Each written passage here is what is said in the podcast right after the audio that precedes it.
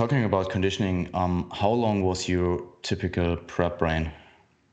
Yeah, um, my typical prep was six months. So you know, 26 weeks, half a year of dieting, and I probably, you know, I probably got up a little, a little on the heavy side uh, in terms of my peak off-season weight. So you know, my typical contest weight was somewhere in the somewhere in the 160s, range from around 160 to, to 163, 164. And in the off season, I would be closer to 190, you know, so it was 25 or so pounds over. And so it was, you know, right around a pound a week, uh, 25 pounds in, in 26 weeks. Um, and it fell off, you know, pretty easy early on. It was a little bit over a pound a week, probably. I, I rarely, I did, I never wanted to go to two pounds a week. I wanted to go keep it somewhere between half a pound and a pound and a half um, per week. And for me, like I said, it was uh, pretty consistent in terms of what I could do diet wise. I was, you know, pretty typically my, my fats were around 40, 50 grams. My, my protein was around 200 grams. And then the carbs, I, I fluctuated based on what I was training.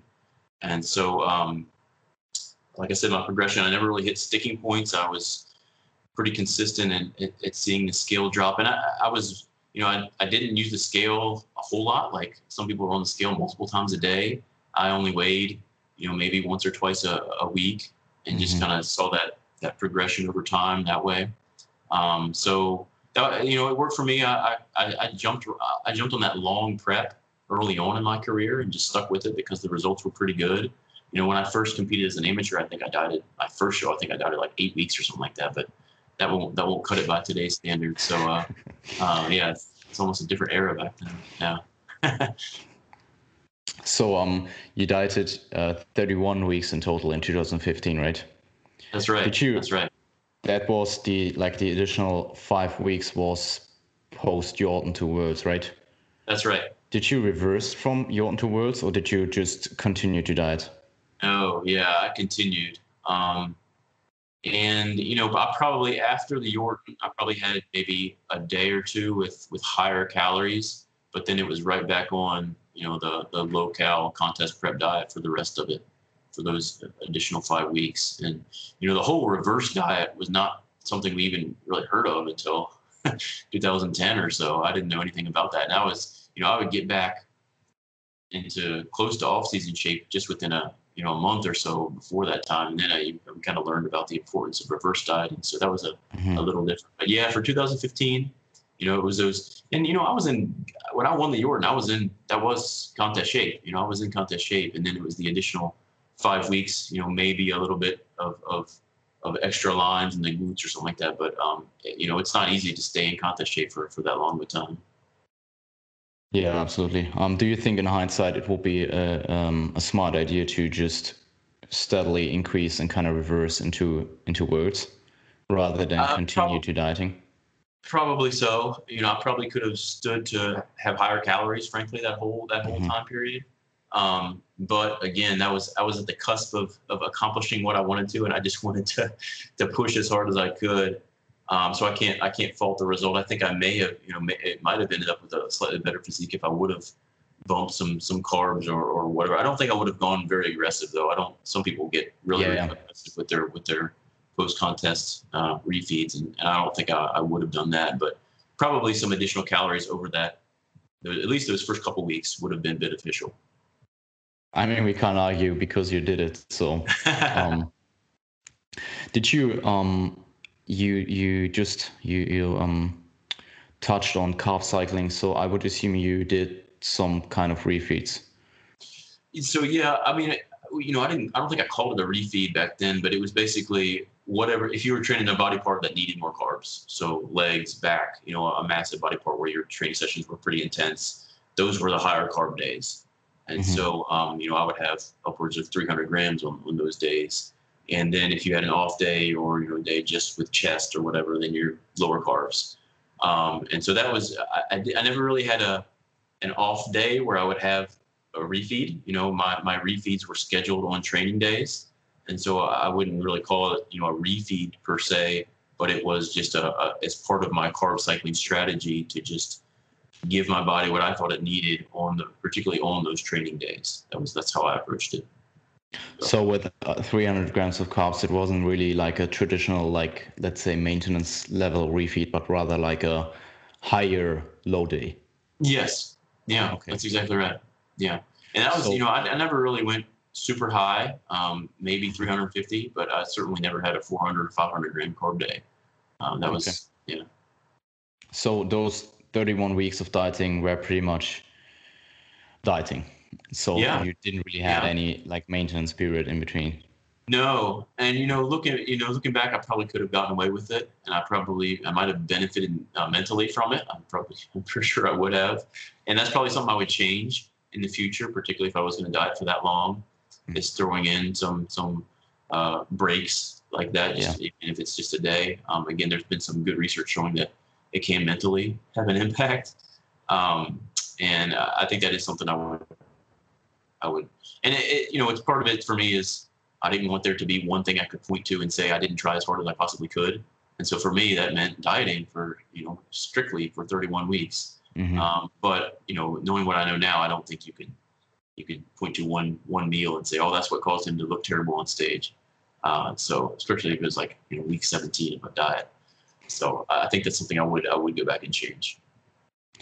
Uh, so um, without opening up a, completely new topic, but I, it just came to my mind because you um, touched on how you could have maybe got some help with your peak weeks. Did you did you uh, usually do like a traditional backload or whatever? Did you what did you do in the in your in your seasons? Yeah, so mostly what I would do is my last leg day would be a week prior to the contest, and I would mm-hmm. have a mm-hmm. high day that day. So my traditional, you know, 300, 350 grams taper down through about um, Wednesday or, or, Thursday of that of that peak week. So my carbs would go from you know 300 to maybe maybe 150, 100, 150 by by um, uh, Wednesday or Thursday, and then I would load on Friday and Saturday.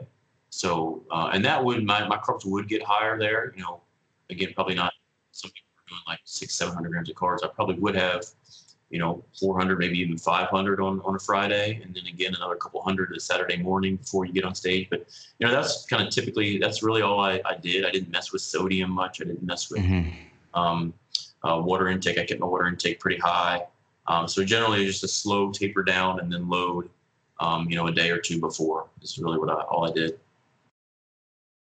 So pretty much with, with the with the amounts you you told us, I'm um, pretty much like a moderate moderate backload with the yeah yeah probably not the complete traditional depletion before, um, because you no. super low, but you tapered it uh you tapered it down after your last refeed.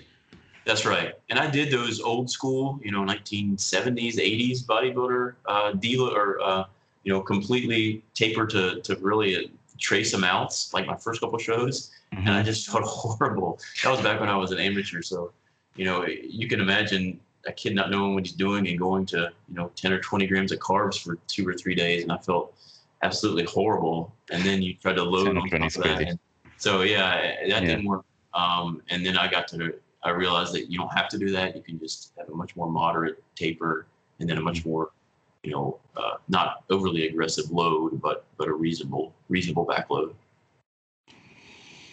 Um, and what I also want to really quickly touch on is that you were that you always kind of I mean you used flexible dieting, but within the restraints of having like fixed meals, right? Yeah. So you know, I wouldn't say that I'm a flexible. I mean, I'm okay with flexible dieting, but for me, I know what foods work for me, and I use those foods. So I don't have you a problem. macros. Yeah, yeah. I, I hit my macros. Yeah. that's what the, the, the, bottom line is. You got to hit your macros every day. Mm-hmm. And so for the most part, I knew what sources those were going to come from, and they were from the, your typical bro bodybuilding foods. You know, I did a, a lot of rice and chicken, a lot of oatmeal, a lot of uh, lean ground beef, um, ton of broccoli and spinach and all that kind of stuff. But it really was, you know, I didn't go out searching for a new food that would that just had a certain macro profile. I kind of knew what foods I wanted to use um, and and really followed those for the whole diet. I'm not a big I can eat the same thing day after day and it doesn't bother me. And so I that's really when I did most of my preps were this were on the same food. But I am you know I, have it's particularly in the in the off season and and where I am now I'm I'm absolutely okay with eating a, a, a wider variety of foods. Um, but if I were to go back to, to prep, I think I still would be. But mm-hmm. again, I kind of I like knowing what works and what my body responds to, and and I have a pretty good feel for that at this point. So, um, I, you know, I, I wouldn't call myself a traditional, uh, you know, flexible dieter because I didn't go out and eat ice cream and all this kind of stuff. Uh, I, I, would, I stuck with the, the foods that I knew worked, and again that I that I thought would, would give me the, the, the best chance of winning. Yeah, I guess in like 2015 around, so maybe a little bit later in the Europe realms, there were like this trend of like IFYM, where you just like try to fit in whatever um, to to to hit your macros. And then in the recent years, I see people uh, going back to more traditional like food sources, but within their macros, um, but within their macros, so they don't just have like a fixed meal plan, but rather have like macros and then plan their meals and have relatively pretty much the same from day to day. And I think that for most contest preps, for most scenarios, works pretty well um, because you have the flexibility if you need it, um, but you have the consistency if you can if you can use the consistent uh, the, the the consistent meal to meal day to day um, but aren't like completely paralyzed if you don't have a meal at hand uh, right. at one certain day or something like that. So um, yeah, I, I, found it pretty funny because I just um, a couple of, a couple of days ago heard about uh, heard the podcast with uh, Jeff Nippard back at his whole old old branding, and um, I thought Brian pretty much did what we all did in the last couple of years. Um, and before we were all into this like IFYM thing, and um, I think there this this like pushback of seeing people fitting whatever in their contest prep and even if in their off season um, got kind of ended, and I think that's a good thing. so so um yeah, you were you were pretty spot on um, even in 2015. Yeah. So um, let's talk about training a little bit. Um, how did your training change when uh, when started um, when you start training with uh, Kurt Weidner in 2004? Was it 2004? Um, one year after starting to compete.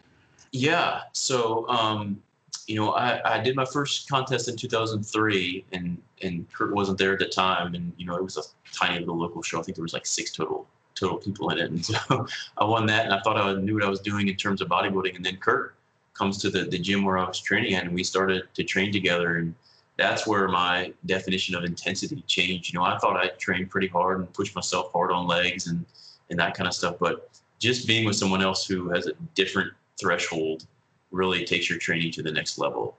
And so we were doing, you know, we would write out our workouts beforehand and we would do like he's a volume junkie so we would do like 10 sets of squats and then five sets of leg press and then hack squats and so we would do you know these crazy workouts and um, you know, really for the first time when I started training with him, I that's when I really first started deadlifting. I hadn't deadlifted before I started training with Kurt, and so that uh, I owe him that.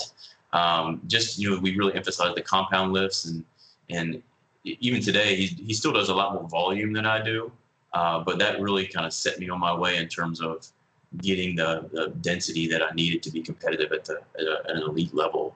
And so um, I still thank him for that. He's still a, a great person to to uh, to look up to in that regard. He's had a, a great career for himself as well, and so it, it, really was just a function of seeing what a true, uh, a truly intense workout it consists of, and then you know just de- nailing every detail uh, outside of the outside of the gym as well. You know, that was the first time I, he showed me his notebook with every gram of protein that he that he took in and you tracked his sleep and all this kind of stuff and um, it was just it was just kind of eye opening for for someone who who hadn't gone to that that level yet.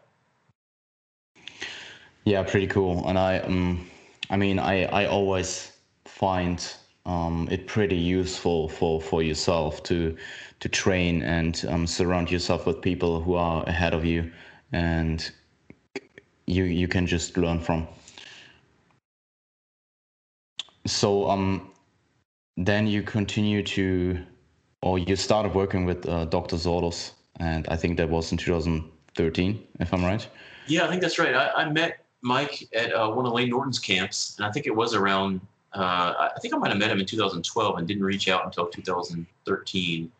and basically just asked him to, to help me put together a, a, a daily undulating periodization schedule. The first time I heard anyone talk about squatting more than once a week was was him, and I was like, you can't do that. How can you? You can't squat more than once a week. And um, so he uh, put together a, a, great program for me in 2013, and really I haven't looked back since then. I've been doing some form of of, of DUP uh, since I started working with him. Now, of course, when I had my surgeries and everything, I had to kind of change uh, my, my way of training. The only the only back training I could do was pull ups. I would I would crutch over to the pull up bar and do like 10 sets of pull ups to for some back training uh, during that time. Uh, but yeah, generally speaking, you know, he's got me on a, a program where I'm I'm squatting at least two times a week and, and maybe hack squatting another another day. Um, deadlifting at least two times a week, um, sometimes up to three. Um, and, you know, these sessions are, I'm, I'm kind of older now, so I'm not training five or six days a week anymore. I'm just training four days a week. Um, and it's, you know, basically we're hitting almost every body part in at least three of those days. And then one is much more, you know, upper body uh, focused. They're longer sessions. Some of them take me, uh, most of them take me between an hour and a half and two hours.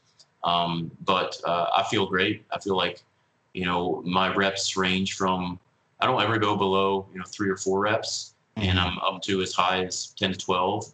Uh, so I think I'm getting a pretty good, you know, wide range of trying to hit that hypertrophy range. Um, and I like training this way. You know, I, rem- I still remember training back in the old bodybuilder time where you, you would get the pump and now that feels great. But I like pushing myself to heavier weights on, on lifts and, and seeing what I can do and trying to see how I can see how it affects my recovery and, and strength levels and all that stuff. I, I feel great.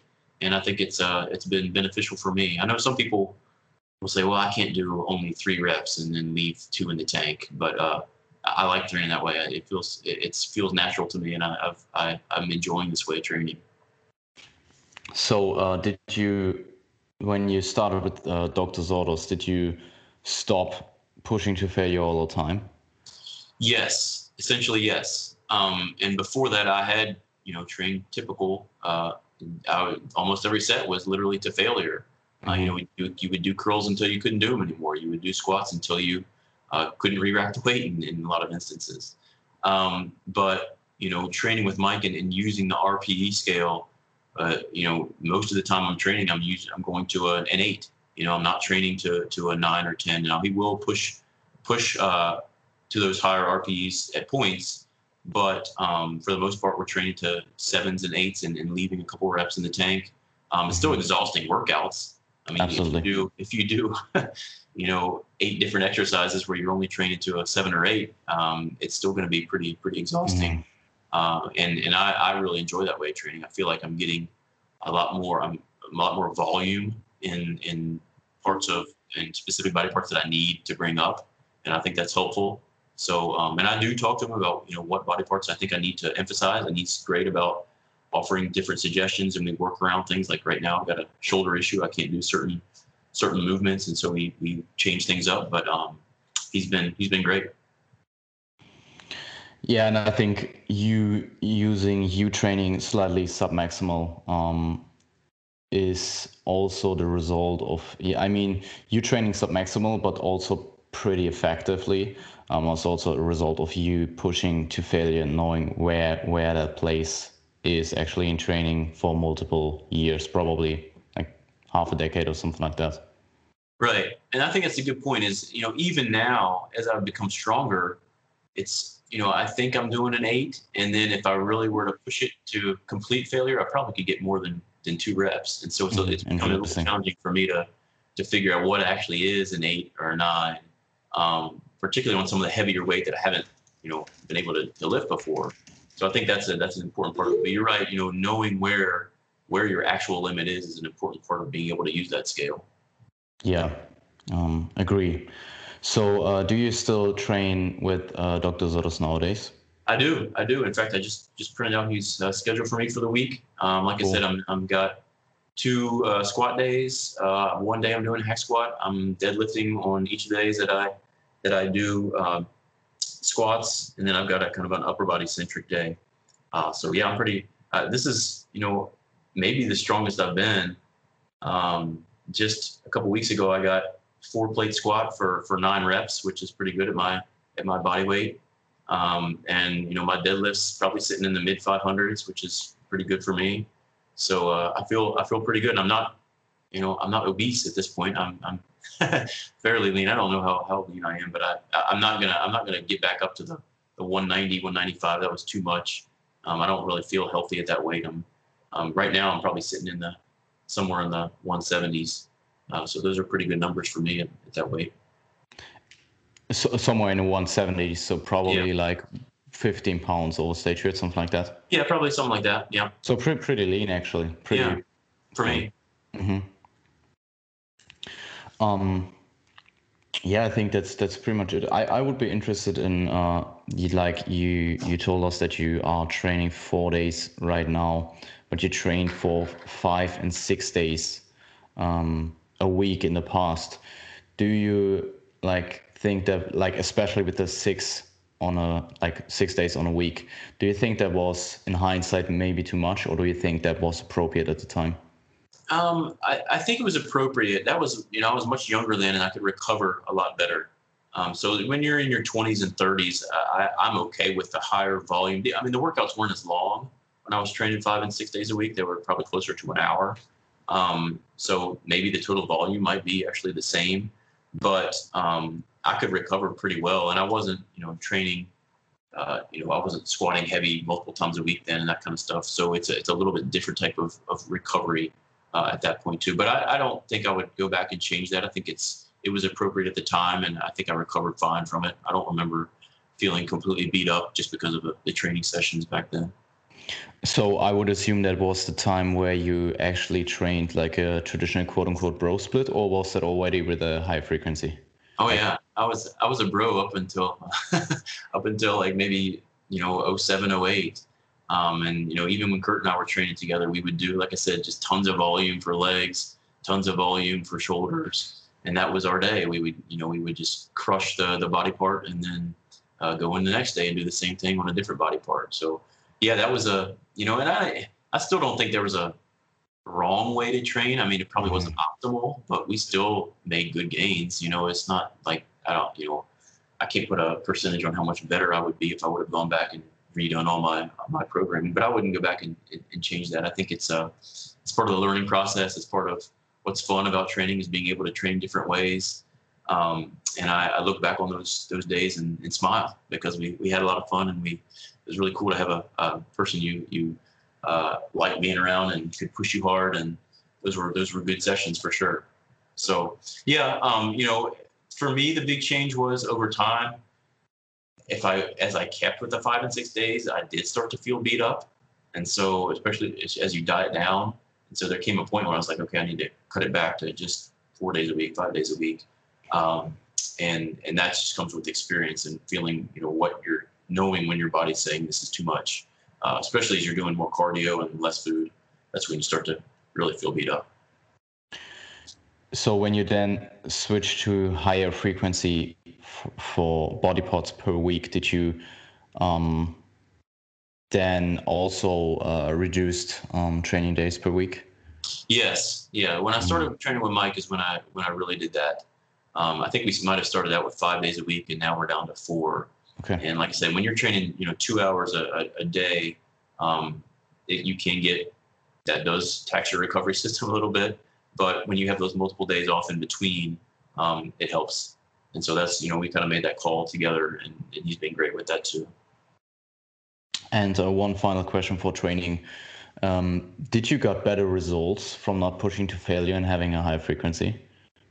You know, I think so. Um, I think you could you can look back at the gains that I made. I'm really proud of the gains I made between, like I said, 07 and 10, at which point I wasn't doing DUP.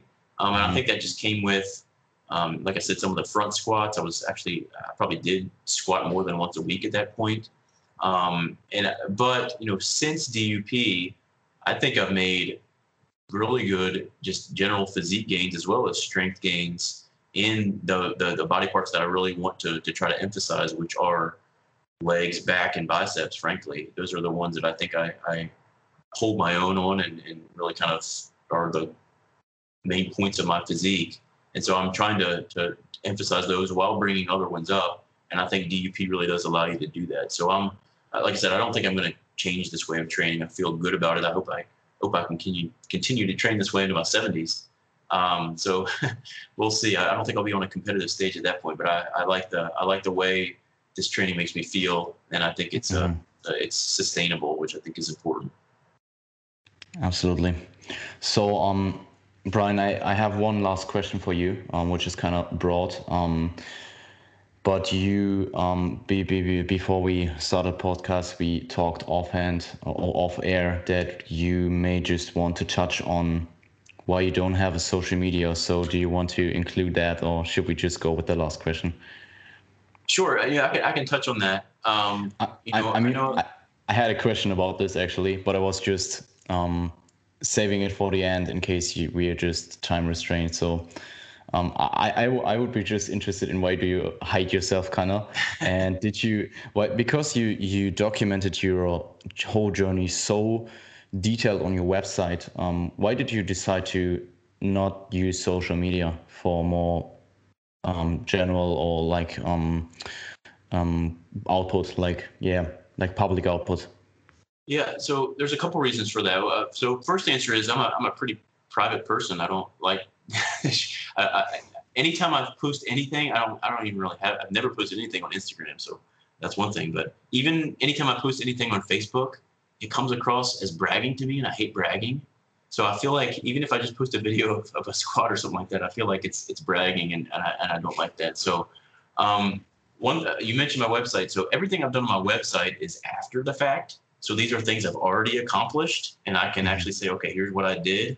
One thing I hate about social media is like, look at me now. This is what I'm gonna do, and nobody can say what they're gonna do. There's you know all kinds of things that could happen between now and then, and and and I don't particularly care for that. I'm more about letting your record speak for itself, and so that's why I kind of like the old school website where you can read about a, a, person's approach. Now, I know a lot of people love uh, following people on Instagram, and, and, it can be a great tool, and it is a great tool uh, particularly for for people whose business you know relies on interaction and and uh, you know getting word out about themselves. But I'm not you know I don't do bodybuilding to make money. Uh, this is not my business. I'm not a contest prep coach, um, and so I don't really like you know putting myself out there and, and letting other people kind of aim for me on on social media. I prefer to keep a as you kind of said keep behind the scenes, just put the work in and then let the results speak for themselves. So mm-hmm. while I know, I mean, unfortunately, it's it kind of seems like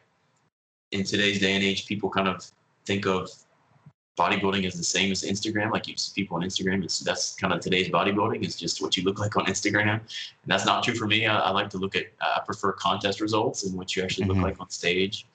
Um, and so I, I kind of like to, to let those things speak for themselves. So, you know, it's a combination of I'm a, I'm a relatively private person. Um, it's hard work to keep up a, a solid social media presence. I, I, frankly don't have time to to post a lot of content on on all these different things if I want to be good at my job and spend time with my kids and that kind of stuff. And it's just, you know, as an economist, it's just the costs outweigh the benefits for me. There's a lot of mm-hmm. again, like I said, time commitment, um, and I don't get you know compensation for it. Uh, whereas the the uh, the benefits to me are, are not uh, as tangible. I, I mean, you know, I, I, I, appreciate that some people would like to see that from me, and they, you know, they, they realize I've had an okay uh, history in, in bodybuilding and, and might and maybe would benefit from from some content from me, but I, I just don't uh, I don't see the the benefits as outweighing the the cost for me personally. So take that as you will. I think that's a great answer, and um, what I also really like is your like mentality when it comes to showing or looking at yourself in training. Um, because I, I, I and a lot of other people came to the to to the conclusion that like hiding yourself kind of a little bit into the in in the gym uh, environment um, actually gives you uh, more focus, I would say, uh, in the training session itself. And I mean, as a physique competitor, obviously the physique is very important, um, but there is time when you are actually assessing uh, your physique and evaluating it, um, and that doesn't necessarily have to be in training. So um, when I when I prepped, I pretty much, I mean, I from time to time look my, looked at myself in, in like the training sessions, but it was mostly how do my pictures, like my progress pictures, look, and what do I have to change or or not. So absolutely, I think I made that point on my website is that there's a time and place yeah. for posing practice, and you mm-hmm. absolutely mm-hmm. have to evaluate your physique, and it's great to get other people to evaluate your physique but it's not there in the middle of your training session. You don't stop, you know, in between sets of squats and look at your legs. You you, uh, you do that when you're fully evaluating your physique. You don't want to. I, I'm I stay completely covered up when I train. I don't I don't like to to you know show off, and um, I think it does when you do stay covered up like that. It kind of gives you a different perspective on the gym in general. I think you're. I agree. It it makes you more focused on your training sessions, um, and it, it, it to me it helps drive you. So that's just that's just my opinion. Good point. So um, final question, Brian. Um, I would be interested in. Is there anything yet that you would do differently retrospectively, and ultimately with with this like super successful competitive history in natural bodybuilding, what is natural bodybuilding ultimately for you? Mm, good good questions. So I think that the thing that I would change, I, I, kind of alluded to this in the past. I probably could have used more help with peaking throughout my career. Um, I didn't do any have any help with peaking for, you know, from 05 through maybe 2010, 2012. Um, and I could certainly have, have used that help. Um, I did have people evaluating my pictures as I dieted down into shape, uh, into contest shape, but I, I, didn't have a whole lot of help with with the actual you know last couple weeks of prep. I think I could have benefited from that. I could have uh, learned a little bit more about the actual science that went into that, um, and, and, again learn from a from a uh, someone who's who has a lot of experience with with other competitors. So that's probably the the main thing. I probably would go back and change. I don't think I would change all the different ways that I've trained over the years. Um, I don't think I would change my my basic diet approach. Um, you know, I've tried all the different cardio methods from HIIT to steady state, and I don't think I would go back. I think I learned a lot from from all those. Uh, so the really the, the peaking is probably the, the only thing I would change. Um, even after my surgeries, I don't think I would change the way I trained. That's not something that I could have presented prevented uh, from the way I, I, I, trained. That was just a genetic thing where I was born bow-legged. So I don't think that that uh, impacted my my uh, uh, eventual outcome there. Um, and to me, you know, I've kind of always said this about natural bodybuilding. It's a way to challenge yourself you know, I've never found anything in this life that challenge you challenges me as fully as going through a contest prep. You know, I've I've here in academia, I've pushed myself hard. Um, you know, we've got pretty high dollar amount grants that we have to, you know, uh, do these final products for. I've got students underneath me that are counting on me to to help guide them along the the uh, the PhD process and all this kind of stuff. But going through the full 26 week prep where you're manipulating every gram of the diet along the way, you're manipulating your training along the way, you're mentally trying to handle the comp- competing side of your life with the other aspects of your life, you're juggling all these things. It's a, such a challenge that I think you can mm-hmm. really benefit all aspects of your life. And that's why I love it. And I, I will continue to, to live this lifestyle as, as, as long as I'm, I'm here, is that uh, it really puts things in perspective it shows you what you can be and really kind of tells you what you're made of um, because there's going to be challenges along the way. And, and that's why I love it. And, and I'm proud that I've been able to be pretty successful while still having a, you know, a pretty uh, productive both professional life and, and uh, you know, real world life with my family. So I'm, I'm really proud of that. And I think natural bodybuilding has big, been a big contributing factor to that. I don't think I would be as successful in my, my uh, day job if it wasn't for natural bodybuilding. I think it helps me uh, consider everything that, that goes into what what it takes to be productive and, and really make that make that uh, juggle those components to, to get the best outcome. I think that's a great answer, um, and I think that's a great great end. So, Brian, uh, it's been a pleasure. Um, super thankful for your time. Um, is there anything um, or do you? I would like you to uh, just tell people where they can find you um, and where they can read probably more about you, stuff like that. So. Sure. So as we mentioned, I you know I think I do have an Instagram account, but there's zero posts, so don't don't go there looking for content. Um, but you have, have over one k. You have over one k followers. yeah, I think I might be the only person with over a thousand followers with zero posts. Um, uh, I do have a, a, Facebook account, but I honestly don't know how many uh, unanswered friend requests I have. Probably in the thousands as well. so uh, I'll I I only post like maybe once every couple of months. So uh, you can try to find me on Facebook too. But the best way to go to get actually get in touch with me, and I do try to answer emails that come in there. It's just my website. It's just brianwhitaker.net. Um, there is an email on there that you can you can send emails to, and I do try to try to reply to those as much as I can. Um, uh, so yeah, that's that's the best way to get in touch with me uh, is via email on my website. Um, like I said, I'm I have a Facebook account that uh, I try to update, but uh, I can't promise I'll, I'll answer friend requests on that, on that one. So uh, I do apologize for being somewhat of a shadow, but that's just kind of the way I, I like to live my life. So thanks, thanks, Jan, for having me on. Um, get me out of my shadow a little bit. Uh, I appreciate it. I, I don't think you actually have to excuse yourself. I mean, that's just you, your decision. And um, I mean, the website is super great. Um, it, it it looks like a website from 2010 or 2005 or something like that. It is. But it's super informative. Like um, you pretty much detailed all your um, all your seasons, all your pro seasons there. Um, and I think for someone into natural bodybuilding, it's a must read. Um, and really, uh, it also read itself really good. Um, I really enjoyed reading those. Uh, I pretty much re- read the whole website before doing this um, to to prepare myself, and I can absolutely recommend it. Great, thanks, man. Cool. So, um, thanks again, and have a good day. Okay. Thanks, y'all. Appreciate all you guys listening.